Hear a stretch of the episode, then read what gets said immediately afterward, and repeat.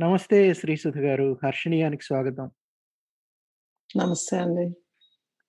మీ dystopia కథల పుస్తకం గురించి మాట్లాడుకునే ముందు, బాల్యం, చదువు వీటి గురించి చెప్తారా? మీకు పల్నాడు ఐడియా ఉంది గదా! పల్నాడు అవునండి. ఆహ్, చిన్నప్పుడంతా పల్నాడు అక్కడ చదువుకున్నాను. రెంటచింతల అనేసి మా నాయనమ్మ వాళ్ళ. నేను గురజాలలో మొత్తం స్కూలింగ్ అంటిల్ ఎయిత్, నైన్త్ వరకు. నైన్త్ నుంచి మళ్ళీ షిఫ్ట్ పొన్నూరు అన్నమాట. మా ఫాదర్ టీచర్. హెడ్ మాస్టర్‌గా ఉండేవాళ్ళు. ఆయన ట్రాన్స్‌ఫర్ అయ్యేసరికి మేము పొన్నూరు. తర్వాత నెక్స్ట్ మెడిసిన్. హోమియోపతిక్ మెడిసిన్ చేశాను. అది హైదరాబాద్‌లో చేశాను. మెడిసిన్ అయ్యి అంటే మెడిసిన్ తర్వాత మెడిసిన్ మధ్యలోనే మ్యారేజ్ అయిపోయింది. ఆ నెక్స్ట్ ఒక టూ త్రీ ఇయర్స్‌కి మళ్ళీ జమైకా షిఫ్ట్. ఇక్కడ మళ్ళీ అగైన్ ఐ స్టార్టెడ్ వర్కింగ్ అన్నమాట. ఐ జాయిన్డ్ కోర్స్ అన్నమాట. మళ్ళీ రేడియాలజీలో సోనోగ్రఫీ ఇక్కడ కెనడా యూనివర్సిటీలో జాయిన్ చేశాను. అవేను. And I did I finished sonography. And now I am working as a sonographer here right now. పుస్తకం డిస్టోపియాకి అసలు ముందు మాట అంటే ఏం లేదు. నా పుస్తకాలు దేనికి ముందు మాటలు లేవు. ఉండవు. ఓకే. మొదట్లో నాన్నకి అని రాశారు. మిగతా పేజ్ అంతా ఖాళీగా ఉంది. రచనా జీవితం మీద నాన్నగారి ప్రభావం ఎంతుంది? ఆ! రచన జీవితం మీద అసలు ఏం లేదు. లేదు. ఎందుకు లేదంటే అసలు మా ఫాదర్‌కి ఒక అమోహం రాసినప్పుడు మా ఫాదర్ ఉన్నారు. అంతకుముందు ఎప్పుడు నేనేం రాయలేదు అసలు. మా ఫాదర్‌కి నేను రాస్తానని కూడా తెలీదు. అండ్ అమోహన్ రాసినప్పుడు కూడా ఒక 2, 3 ఇయర్స్ నుంచి పోయిటరీ రాస్తున్నా నేను ఎవరికి చెప్పలే ఇంట్లో వాళ్ళెవ్వరికీ. I was so I don't know it's social stigma or scared or anything I'm writing poetry and I'm not saying showing to anybody not even to my husband ఏదో చేస్తుంది అనుకున్నారు గానీ nobody knows that I'm doing writing serious poetry and I don't even believe that it's a poetry ఏం లేదు. రాస్తున్నా, రాస్తున్నా, రాస్తున్నా. One point of టైంలో బుక్ వచ్చినప్పుడు అమోహం బుక్ వచ్చినప్పుడు ఐ మెట్ మై ఫాదర్ అన్నమాట. ఇంకా రాలేదు అది ప్రిపరేషన్‌లో ఉన్నప్పుడు. అప్పుడు నేను యాక్చువల్‌గా ఆ బుక్ ప్రిపరేషన్‌లో నేను ఇద్దరు ఒక టీమ్ లాగా వర్క్ చేశాను ఇద్దరు లిటరేచర్ ఫీల్డ్‌లో భాస్కర్ కొండరెడ్డి గారని, మృత్యుంజయరావు గారని వాళ్ళిద్దరూ ఉండేవాళ్ళు. వాళ్ళిద్దరుని వాళ్ళ ఒపీనియన్స్ తీసుకున్నాను అనమాట ఏంటి బుక్ చేయొచ్చా అన్న విషయం. దే ఆర్ వెరీ సీరి సీరియస్‌లీ లిటరేచర్ గైస్ అండ్ ఇంకొకటి చాలా నా రైటింగ్ చాలా ఇష్టపడ్డామండి వాళ్ళు. సో, అది ఆ ప్రూఫ్‌ని తీసుకెళ్ళి మా ఫాదర్‌కి ఇచ్చా. ఫస్ట్. నాన్న ఇది నేను రాసాను చదవండి అని. ఆ ఫాదర్ అసలు మా ఫాదర్ ఎక్స్‌పెక్ట్ చేయలే అదంతా. ఆ బుక్ అంతా చదివేసరికి. మా ఫాదర్ చిన్నప్పుడు మా ఫాదర్‌కి ఒక బుక్ షెల్ఫ్ ఉండేది. ఆ బుక్స్ అన్నీ ఇవన్నీ ఉండేవి. శ్రీశ్రీ, తిలక్ అవన్నీ పెట్టుండే అన్నమాట. చల్లం బుక్స్ అవి. చిన్నప్పుడు నేను చదివాను ఆ బుక్స్ అన్ని నాకేం పెద్ద నేను వాటిని ఎట్లంటే మా ఫాదర్ చదివాడు కాబట్టి నాకు గ్రేట్ కాబట్టి నేను చదివాను మా అమ్మ వెంకటేశ్వర స్వామి స్తోత్రం చదివితే అది కూడా చదివేదాన్ని. అంటే అదేదో లిటరేచర్ మీద ఇంట్రెస్ట్ అట్లా ఏం కాదు కానీ రీడింగ్ అనేది కొంచెం ఉండేది చిన్నప్పటి నుంచి. అమోహం చూసి చదివిన తర్వాత he was very very serious యాక్చువల్‌గా. రోజు అమెరికాలో యుఎస్లో కలిసాం మా బ్రదర్ వాళ్ళ ఇంట్లో. నేను మా ఫాదర్. మా ఫాదర్‌కి ఇస్తే మా ఫాదర్ రోజు ఏం మాట్లాడట్లా. రోజు వెళ్ళేసి బయట పార్క్‌లో కూర్చొని పుస్తకం చదివి వెనకొస్తాం ఒకరోజు కూర్చొని మా ఫాదర్ రైటర్ అవ్వాలనుకున్నారన్న విషయం కూడా నాకు తెలియదు అప్పటిదాకా. ఏది అప్పటిదాకా. ఆయన ఆయన సీరియస్‌గా ఒక కీట్స్, ఒక షేక్స్‌పియర్ గురించి మాట్లాడుకుంటాం మనం. ఎక్కడుంటారు వీళ్ళు ఏం చేస్తారని. మన ఇంట్లో ఒక కీట్స్ ఉన్న విషయం మనకు తెలియదు ఎప్పుడు అన్నారు. మేబీ ఇంకా అలాంటి కాంప్లిమెంట్ నా లైఫ్లో ఇంకా I think I just made my Amoham you know complete అనిపించింది. అప్పటిదాకా లేదు కానీ I felt so good. My father set that one. So, అదనమాట మా ఫాదర్ ఇన్ఫ్లుయెన్స్ అనేది మేబీ ఇండైరెక్ట్‌గా ఉంటది కదా! పేరెంట్స్ ఇద్దరిది కదా రెక్కల పిల్ల దానిలో కూడా నేను మా మదర్ ఎక్కడ రాస్తా కానీ మా ఫాదర్‌ని బ్యాక్‌గ్రౌండ్‌లో ఉంటా ఉంటాను. I like my father like too much అన్నమాట. టూ మచ్ అంటే టూ మచ్. రెక్కల పిల్లలో ఒక స్టోరీ ఉంటుంది అనమాట మా ఫాదర్ ఊరెళ్తారు నాయనమ్మ పదింటికి కూడా రాడు మా నాన్న. మా అమ్మకి చెప్పకుండా గోడ గోడ దూకి వెళ్ళిపోతా ఏంటి ఇంకా రావట్లేదు మా నాన్నకేమన్నా అయిందేమో అని. I was like eight year old. వెళ్ళేసి మా ఫాదర్ కోసం వెళ్ళి ఆ చీకట్లో కుక్కలంటే భయం. కుక్కలంటే పడుతుంటాయి కదా!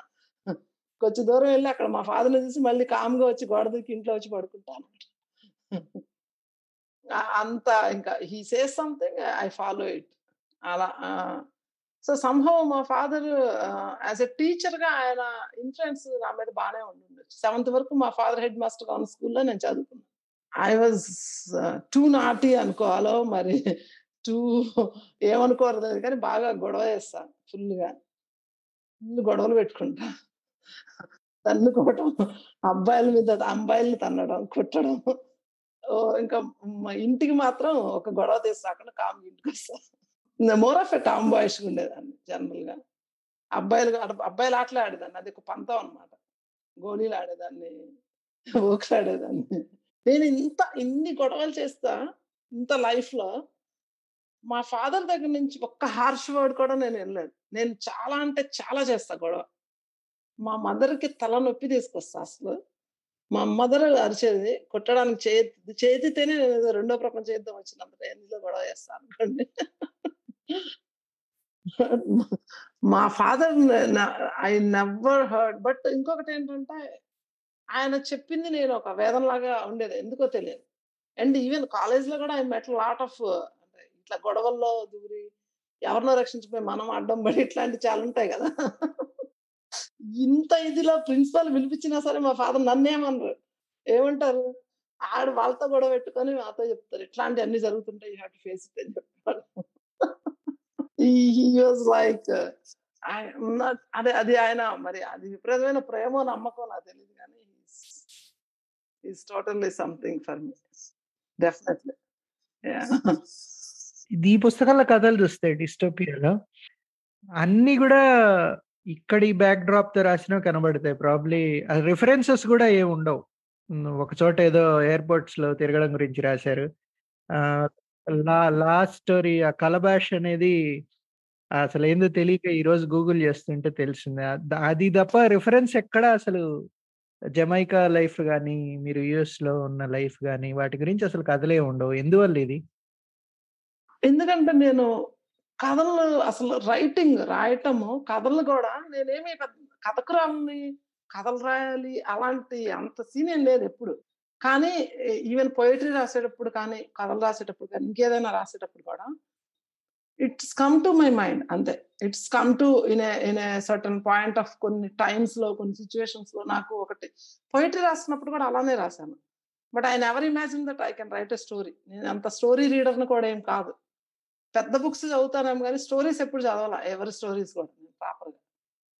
బట్ స్టోరీ ఈ అమోహం అయిపోయింది. ఇవన్నీ అయిపోయిన తర్వాత స్టోరీ ఇది రాస్తున్నప్పుడు నాకు జనరల్‌గా అంటే ఒక ఒక వేగ్ ఒక పిక్చరైజేషన్ ఒక సంభాషణ ఏదో ఒకటి, ఒకటి మెదులుతుంది అట్లా మెదిలినప్పుడు నేను రాయటం మొదలుపెడతాను.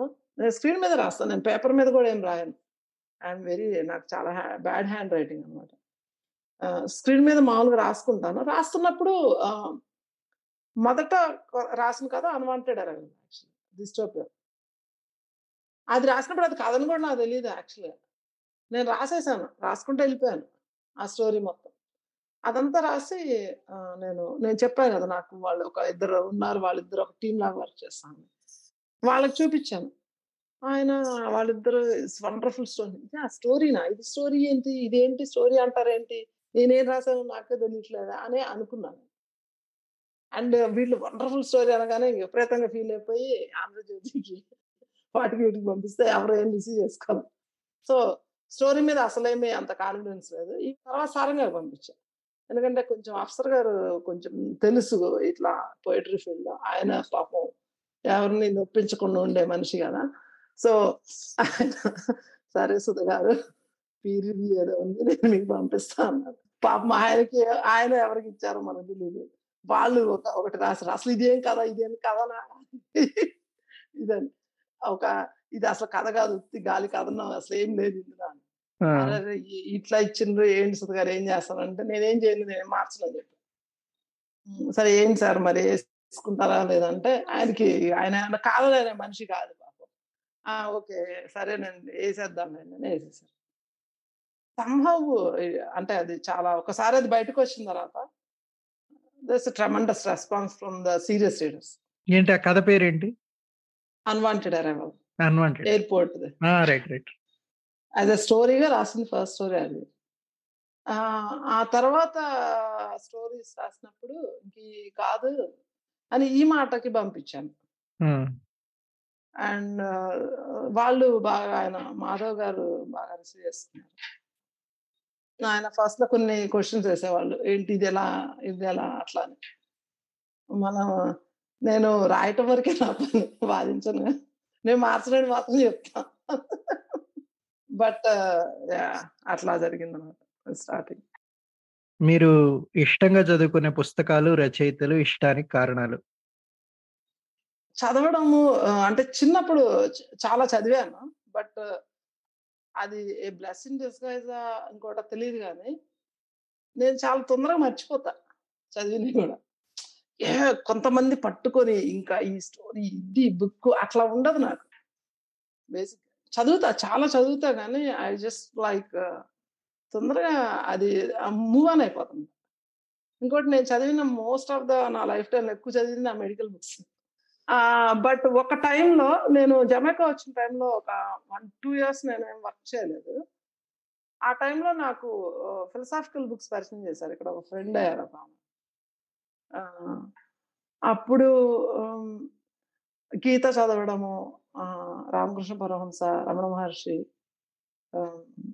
అరబిందో వీళ్ళందరినీ కాస్త సీరియస్‌గానే చదివాను. సీరియస్‌గా అంటే literally I finished Vivekananda, Aurobindo చాలా నచ్చింది. అండ్ రమణ మహర్షి నేను చాలా డీప్‌లీ ఇంపాక్ట్ అయ్యాను. Chinmaya's version version and Gitas lot of different versions. అవన్నీ కూడా అంటే ఫస్ట్ టైం నేను అంటే ఇంకొక సైడ్ చూడటం అంటే బుక్స్‌లో. Other than the Ayn Rand ఇలాంటి బుక్స్ కాకుండా. అలా చూడడం.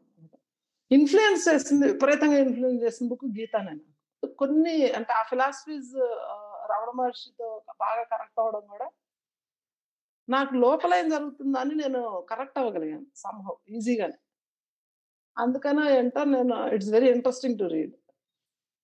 ఒక యోగి ఆత్మకథ అంటే ఇట్లాంటివన్నీ కూడా very interesting to read. Telugu writers అంటే ఒక చిన్నప్పుడు మా అమ్మ చదివేది 'ఇద్దనపూడి సులోచన', మురి వీరేంద్రనాథ్' మా అమ్మ ఏం చెప్పేవాళ్ళంటే, నేను చాలా చిన్నప్పుడు థర్డ్ క్లాస్‌లో పంపించేవాళ్ళు.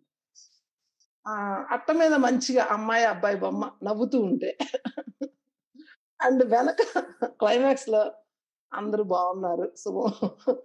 సో, నేను అట్లాంటి బుక్స్ తీసుకొచ్చి ఎండింగ్ చేసి తర్వాత మళ్ళీ మధ్య మధ్యలో చదువుతానన్నమాట. ఏంటి సీరియస్‌గా డైలాగ్స్ ఎక్కడన్నా మంచి రొమాంటిక్ రైటప్స్ అప్స్ ఏమన్నా ఉంటే అవి వెతికేసి ఓకే. ఓకే. అని. అంటే ఆ క్రమంలో అట్లా పరిచయమైనాయి బుక్స్ కానీ అప్పుడు చదివింది కానీ తర్వాత హ్మ్, కొంచెం ఎక్కువ 'మల్లాది వెంకటకృష్ణమూర్తి' ఆయన రాసినవి. ఒక టైంలో ఒక మేబీ ఇంటర్ ఆ టైంలో అనుకుంటా. తర్వాత ఇంకా అసలు almost books Telugu books almost మనకి ఇంకా మెడిసిన్ ఎంటర్ అయిన తర్వాత అంత టైం కూడా ఉండదు ఫస్ట్. బుక్స్ చదివేంత. సో, అట్లా అంటే ఇన్‌ఫ్లూయెన్స్ చేయబడింది అంటే ఇది మోస్ట్‌లీ నేను అనుకోవడం ఫిలాసాఫికల్ బుక్సే ఉండొచ్చు. నేను ఇప్పటికి కూడా అంటే ఏదన్నా బాగా చదవాలనిపించినా ఆ బుక్సే తీసి చదువుతాను. సమ్‌హౌ. యాహ్! ఇప్పుడు ఈ రాయడం అనేది మీకు ఎలాంటి మానసిక అవసరం? అంటే ఎందుకనిపిస్తుంది? రాయాలని ఎందుకనిపిస్తుంది? ఆ! రాయాలి అని అనిపించడం మాత్రం ఒక అర్జ్ డెఫినైట్‌లీ. సో, అర్జ్ అంటే రాసేటప్పుడు ఎలా ఉంటదంటే ఒక ఒక ఒక థాట్ ఏదైనా వచ్చినప్పుడు ఒక ఫీలింగ్ థాట్ కూడా కాదు. ఒక ఫీలింగ్ వస్తుంది ఒక వేగ్ ఫీలింగ్. ఆ ఫీలింగ్ వచ్చినప్పుడు రాయటం మొదలుపెడతా.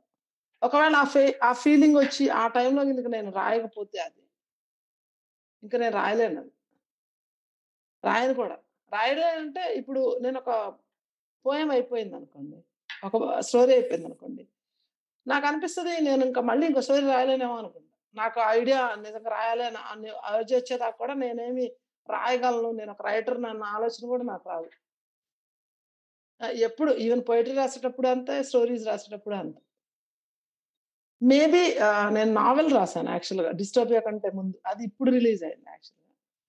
ఆ నావెల్ మాత్రం కొద్దిగా అనుకున్నా. నేనంటే ఆ నావెల్ కొద్దిగా నన్ను నేను ఇక్కడ కొన్ని ఇన్ఫ్లుయెన్స్ అయ్యి కొన్ని కొన్ని లైఫ్స్ అవి అనుకొని రాసింది కానీ అది రాసేటప్పుడు మాత్రం కొంచెం ఏకసూత్రతో రాసినట్లా అనిపించింది. నేను అంత అంత ఫోకస్డ్గా కూర్చొని రాసే అమ్మాయినేం కాదు. బట్ ఈ ఈ- ఇది మాత్రం ఆ ఉన్- వచ్చినప్పుడే నేను రాయగలను. అది లేకపోతే నేను రాయలేను. ఇప్పుడు మీ కథల్లో ఒక బలమైన ఇన్సిడెంట్ అలాంటి వాటికంటే కూడా అంతర్మథనం అనేది కొంచెం తాత్విక చింతన అనేది ఎక్కువ కనబడతాయి. వీటి మూలాలు ఎక్కడి నుంచి వచ్చాయి ఎందువల్ల ఇది? అది ఐఎమ్ నాట్ ష్యూర్. బట్ నాకు చాలా క్వశ్చన్ చేసే ఇది ఎక్కువ ఉంటుంది ప్రతిసారి. క్వశ్చన్ అంటే అండ్ ఎవ్రీ టైమ్ అంటే అనాలిసిస్ కూడా కొంచెం ఎక్కువే మామూలుగా కూడా ఇన్ జనరల్ కూడా. But when I see the things అంటే చాలా సార్లు మామూలుగా కూడా నాకు కనిపి కంటికి కనిపించేదంతా as is I don't there are lot of layers in it అనిపిస్తుంది. Whatever it happens to the things. We we don't see those things. We never see those things. Ah, when we very keen about that and we know it. Even when we can see ourselves ఇన్‌సైడ్‌లో మనలో కూడా మనం ఒకటి చేస్తుంటే we have lot of unknown reasons which we cannot even say to to you. Like why you are getting that feeling అంటే you cannot say in one word that I got feeling or I got angry because of this. No. There are so many layers. Only the outward part is anger. So even అంటే మన మన even the thought process thoughts కూడా మనకి ఎంత ఫాస్ట్‌గా ఉంటాయి. ఒక thought నుంచి ఒక థాట్. ఈ లాస్ట్‌కి మనకు ఒక సబ్‌స్టాన్షియల్‌గా వచ్చే ఒక ఎమోషన్ ఏదో మనకు తెలుసు. But the reasons or the layers of the the thing is so so different. అది అదంటే నేనేమి అంటే మామూలు న్యాచురల్గా వచ్చి మామూలుగా ఉన్నప్పుడు ఏమి అట్లా ఉండదు కానీ I am hmm, writing it ah, and I think I am able to travel like that. అనుకుంటా నేను. ఇంకో రికరింగ్ థీమ్ ఏంటంటే. మనుషులతో సెపరేట్ అవ్వటం. మళ్ళీ వాళ్ళ కోసం వెతుక్కోవటం. కొన్ని చోట్ల గిల్ట్ ఇవి గూడా రికరింగ్ థీమ్‌లో కనబడతాయి కథలు. చాలా కథల్లో. అట్‌లీస్ట్ ఈ పుస్తకంలో కథల్లో చాలా చోట్ల కనబడుతుంది. యా అంటే అన్ని అన్ని కాదులే కాదు అనేది బట్ యా బట్ అది తెలియదు నాకు. వెతుక్కోవడం మనుషుల గురించి అని కాదు. నాకు నా బేసిక్ పర్సనాలిటీలో ఒక సెర్చింగ్ పర్సనాలిటీ చాలా ఉంటుంది మనిషి what I searching for I clearly not know is it about the people? Is it about the any any kind of అంటే ఒక దేని గురించి ఎదుగుతున్నా అనేది నాకు కూడా అంత అంత క్లారిటీ ఏమి ఉండదు. వెతకడం అనే సెర్చింగ్ అనేది నా సోల్ నేచర్‌లో కొంత ఉంటదనుకుంటా. మొదటి నుంచి కూడా నేనంటే what I see myself అందుకని చాలా చాలా అంటే స్టోరీస్లో searching searching losing loss feeling and why I lost this అన్న ఫీలింగ్ ఇట్లాంటివి కొంచెం వెంటాడుతూనే ఉంటాయి. కానీ పర్టిక్యులర్‌గా ఒక పర్సన్ మిస్సింగ్ లేకపోతే ఒక ఇన్సిడెంట్‌లో ఇదేనా లేతే ఒక I lost some materialistic things అని చెప్పలేను నేను. Or I want some Pisa? I want deal with the అంటే దిస్ థింగ్స్ అనేది నాకే నాకు కూడా టూ మచ్ ఆఫ్ క్లారిటీ ఏం లేదు వాటి మీద. నిజం చెప్పాలంటే. కానీ నా సోల్ పర్స్ పర్సనాలిటీలో సోల్‌లో ఒక సెర్చింగ్ ఇదైతే ఉంటదని నాకు అనిపిస్తుంది. దానివల్ల కొంచెం ఎక్కువనే కనిపిస్తుండొచ్చు. ఇండియా నుంచి, ఇండియా నుంచి దూరంగా ఉండడం అనేది ఒక ఫ్యాక్టర్ కాదా దీంట్లో? ఇండియా నుంచి దూరం కొంచెం లాంగింగ్‌నెస్ ఉంటదిలే ఆహ్, మరి నేనంత డెఫినిట్ చేసుకోలేను. ఎందుకంటే నేనేమి అంత ఒక చోటే కూర్చొని ఇక్కడే ఉండాలి, ఇట్లా చేయాలి అంత అట్లా ఏమి ఉండను నేను. బాగా డైనమిక్‌గా తిరుగుతూనే ఉంటాను బట్ ఏదో ఒక లాంగింగ్ సర్చింగ్ అయితే డెఫినెట్లీ నా పర్సనాలిటీలో ఉన్నట్లు definite in my soul I have that kind of tendency. కథల్లో చాలా చోట్ల బ్లాంక్స్ ఉంటాయి. అంటే సో మచ్ సో దట్ ఒకరికొకరు ఏమవుతారనేది కూడా మీరు క్లియర్‌గా డిఫైన్ చేయరు. మీరు కథ మొదట్లో ఫస్ట్ టూ పారాగ్రాఫ్స్ చదివితే తర్వాత we have to start searching ఎవరెవరు వీళ్ళు, ఏమేమి మాట్లాడుకుంటున్నారు, ఏంటి అనేది. ఈ బ్లాంక్స్ వదిలిపెట్టటం ఇవన్నీ ఎందుకు చేస్తారు మీరు? ఎలా అంటే నేను రాసేది ఒక అర్జీ అలాంటి ఒక ఫీల్ వచ్చినప్పుడే రాస్తాను కదా! ఆ! రాసినప్పుడు ఇప్పుడు ఆ రాస్ రాయటం నేను పోయెట్ పోయెమ్ రాస్తే I cannot write a story. Even if I am writing a story. First వచ్చే ఫీలింగ్ ఒకటుంటది కదా! ఒక. సంభాషణ నాకొచ్చిందనుకో ఆ! సంభాషణతో మొదలవుద్ది. అసలు సంభాషణ మొదలయ్యేటప్పుడు నేనేం కథను ప్లాట్ తీసుకొని ప్లాట్‌లు మాట్లాడే ఈ టెక్ని అంత ఏం ఉండదు. అంత నేను అసలు I never had that kind of అంటే ఆలోచన ఏమి ఉండదు రాసేటప్పుడు. నేను రాసుకుంటా వెళ్తాను. వెళ్ళేటప్పుడు వచ్చి చేరుతూ ఉంటాయి. చాలాసార్లు నాకు అనిపిస్తుంది ఆ కథ నాతో చెప్పబడింది అనిపిస్తుంది I just spectator for their story. అంతే. అది టెక్నిక్స్ నిజం చెప్పాలంటే నాకు తెలియదు కదా ఫర్ ఎగ్జాంపుల్ 'కలబాష్' ఒకటి చెప్తాను ఎగ్జాంపుల్. 'కలబాష్' ఉంది కదా! నేను ఒక ఫ్రెండ్ ఉంటారు ఇక్కడ జమైకాలో. అది నేను లాస్ట్ రాసిన స్టోరీ డిస్టోపియాలో అంటే. లాస్ట్ అంటే ఆల్‌మోస్ట్ ఈ స్టోరీస్ అన్ని ఒక ఎయిట్ మంత్స్‌లో నేను రాసినట్టున్నాను. అది ఒక ఫ్రెండ్ వాళ్ళ ఇంటికి వెళ్ళాను యాక్చువల్‌గా. అది ఒక ఖాళీ ఇల్లు అనమాట వాళ్ళు అది అద్దెకి వాళ్ళు అట్లా పైన ఫిఫ్త్ ఫ్లోర్‌లో ఉంటుంది ఆ ఇల్లు. ఆ ఇంటి పక్కన కొండ ఉంటుంది చిన్న కొండ ఇలా హైట్‌లో ఉంటుంది ఆ కొండ మీద కలబాష్ చెట్టు. నేను ఆ ఇంటి లోపలికి వెళ్ళాను ఒక్కదాన్నే. వాళ్ళు బయట చూస్తున్నారు. నేను ఒక్కదాన్ని లోపలికెళ్ళి బాల్కనీలోకెళ్ళి నిల్చున్నాను ఆ కొండ, కలబాష్ చెట్టు ఆ కలబాష్ చెట్టు ఇలా చూసాను అంతే. I just like feel like to write. అన్న రాసేసా. స్టోరీ వెంటనే రాసాను. నేను అక్కడే వాళ్ళు మాట్లాడుతున్నారు. కూర్చొని రాసాను స్టోరీ. నేను స్టోరీ కూడా చాలా ఫాస్ట్‌గా రాసేస్తా. రాసేసాను. అయిపోయింది. అంటే ఏమి నన్ను ట్రిగర్ చేసింది? ఏం what it's makes me to do write like this అనేది నేను ఎగ్జాక్ట్‌గా ఇది ఇది అని చెప్పలేను కానీ అలా ఒక ఇది వచ్చినప్పుడు అట్లా వస్తాను అంతే. ఇప్పుడు 'డైలాగ్ విత్ శశి' ఈ స్టోరీ ఎట్లా మొదలైంది? డైలాగ్ విత్ శశి ఈ టిపికల్‌గా హ్మ్. నాకు డ్రీమ్ వచ్చింది. ఒక డ్రీమ్. Maybe night time. నేను పొద్దున్న లేచిన తర్వాత ఆ డ్రీమ్ యాజ్ టీజ్‌గా గుర్తుంది. ష డైలాగ్స్‌తో సహా. I was like a third person in the dream. I. నేను అందులో ఆ డ్రీమ్‌లో నేను లేను యాక్చువల్‌గా. ఆ డ్రీమ్ నేను చూస్తున్నా యాక్చువల్లీ. నేను రాయాలని కూడా నాకేం అంత తట్టలేదు యాక్చువల్‌గా. నేను చాలా ఆచ ఆలోచించాను. ఏంటి నాకు జనరల్‌గా అట్లాంటి డ్రీమ్స్ ఏం రావు. ఏదో డ్రీమ్ అంటే ఒకే ఒక డ్రీమ్ నాకు ఎప్పుడు వస్తూ ఉంటుంది బట్ ఇది ఏంటి ఇలా వచ్చింది? అంటే ఆ కన్వర్జేషన్ ఆమెతోటి ఆమె మాట్లాడటము. అదే సేమ్ యాజ్ ఇట్ డైలాగ్స్ అన్నీ కూడా. సో, ఈ it's typical for me and నేను ఊరికే వీళ్ళకి కాల్ చేసినప్పుడు ఇట్లా ఒకటేదో ఇట్లా డ్రీమ్ వచ్చిందంటే, "ఏం డ్రీమ్ రాయాల్సింది కదా!" అంటే, "ఆ! సరే" అని కూర్చొని రాసాను. ఈ జస్ట్ అది ఒక అది స్టోరీ అవుతదని కూడా నాకు ఊహ లేదసలు. హ్మ్. Then the surprising for me that it became a story. Dialogue Sashi. అంటే దాంట్లో ఇంట్రెస్టింగ్ ఏందంటే మీరు 'మిత్ర' అన్నారు గదా! అవును. ఆ 'మిత్ర' అనేది వేరే పర్సన్ ఎవరు లేరు. మీతో మీరే మాట్లాడుకుంటున్నారన్నట్టుగా ఒక హింట్ ఉంది కథలో. చాలా, చాలా మీరు చూడండి వేరే కథల్లోకి ఆ కథ చాలా డిఫరెంట్‌గా ఉంటది. హ్మ్. హ్మ్.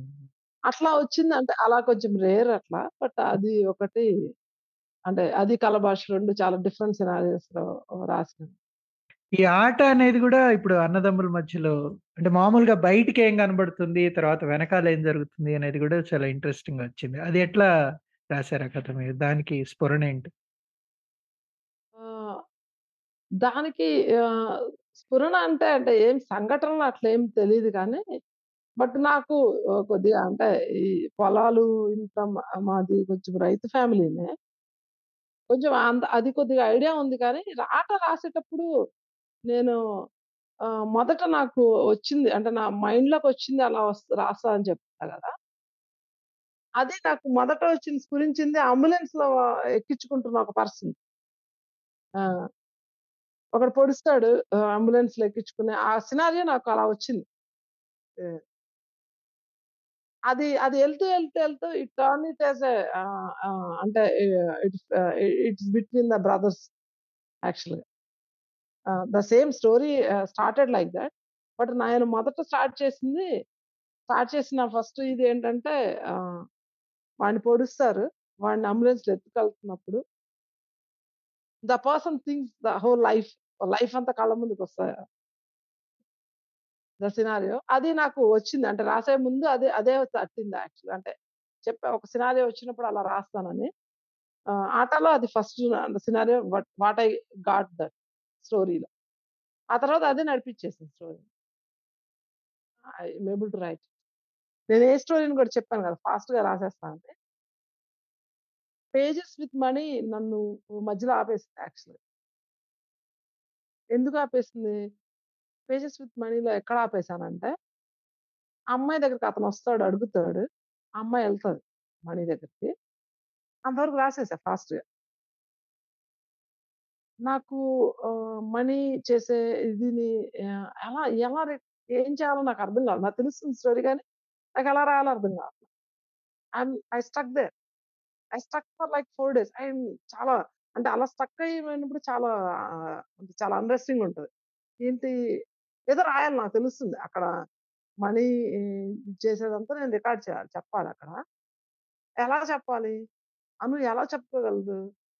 అను ఫేస్ చేస్తుంది. Time to time time to time అది చెప్పాలి. చెప్ అనే చెప్పాలని తెలుస్తుంది. ఎలా చెప్పాలో తెలియదు అది అది దాన్ని అలా ఫస్ట్ టైం ఒక కథలో నేను సగం ఆగిపోయి, ఆగిపోయిన తర్వాత ఫోర్ డేస్ తర్వాత మళ్ళీ యాజ్ ఇట్ ఈస్‌గా ఫ్లో రాసేసాను. అంటే డైరీ లాగా అంటే first day, second day, third day అట్లా అనేసి రాసుకుంటూ వెళ్ళిపోయాను అది నాకు చాలా విచిత్రంగా అనిపించింది. ఎందుకు అనిపించింది అంటే నేను ఏమనుకుంటాను అంటే ఒక స్టోరీలో మధ్యలో ఆగిపోతే ఇంక నేను రాయలేననుకున్నా. చాలా స్టోరీస్ అన్‌ఫినిష్డ్ గాను అట్లా అంటే ఒకసారి అయిపోయిన తర్వాత I don't get that thought again అలానే అనుకునేదాన్ని. కానీ ఆ స్టోరీ మాత్రం సంహం అది వెంటాడి నన్ను స్టోరీ ముగించేలా చేసింది. ఇప్పుడు మీరు రాసే కథల్లో కొన్ని వాక్యాలు చాలా స్ట్రైకింగ్ ఉంటాయి. అంటే అవి ఎంత స్ట్రైకింగ్ ఉంటాయంటే మీరు కథ మీరేదైతే రాస్తున్నారో దాన్ని గూడా ట్రాన్సెండ్ జేసి చెప్దామనే ఆకాంక్ష ఆ వాక్య నిర్మాణంలో కనబడుతుంది. ఇప్పుడంటే 2 ఎగ్జాంపుల్స్ చెప్తాను. ఒకటి నాకు చాలా నచ్చిన సెంటెన్స్‌లు. నిర్ణయాలను కేవలం సమయం మాత్రమే నిర్ణయిస్తుంది అనేదొకటి. తర్వాత ఇంకో స్టోరీలో నమ్మకం చాలా పనులను చేయిస్తుంది ఎదుటి వారిని బలహీన క్షణాలకు గురి చేసి మన నమ్మకాన్ని పరీక్షించుకోవడంతో సహా అని రాశారు మీరు. రెండు సెంటెన్స్. అంటే మీరు కవిత్వం రాయటం అనేది ఈ ఇన్ఫ్లుయెన్స్ ఇక్కడ వచ్చిందని అనుకోవచ్చా? కథలో లేదా దానికి దీనికి అసలు ఏం సంబంధం లేదు? సంబంధం లేకుండా ఏమి ఉండదు అని యాక్చువల్‌గా. ఎందుకు ఉండదంటే రైటర్ క్రియేటరే కదా! మన రైటింగ్స్ అన్నీ కూడా ఒక ఆహ్, సబ్‌కాన్షియస్ లెవెల్‌లో నుంచి వస్తున్నప్పుడు చాలా వరకు either it's a poetry it's a story and something else. ఏదైనా సరే అది ఆ సబ్ ఆ ఆ సబ్‌కాన్షియస్ దీనిలోంచి వస్తుంది కదా! మేబీ మనం రాసేది దానిలోకి వెళ్ళిపో సూట్ అవుతుంది. ఈ బయటకు వచ్చిన తర్వాత అది it is become a poetry maybe it's become a poem. Or if it's become a, a story, it might become a story. It's lot of times ఇంకా రైటర్ ఏం చేయలేడు ఇంక దాన్ని. అరే కాదు నేను ఈ పోయం చేయండి ఇప్పుడు నేను దీన్ని స్టోరీ చేస్తాను చేయలేరింక. అలా రాసే writer they can may make any changes. It's not in their hands anymore.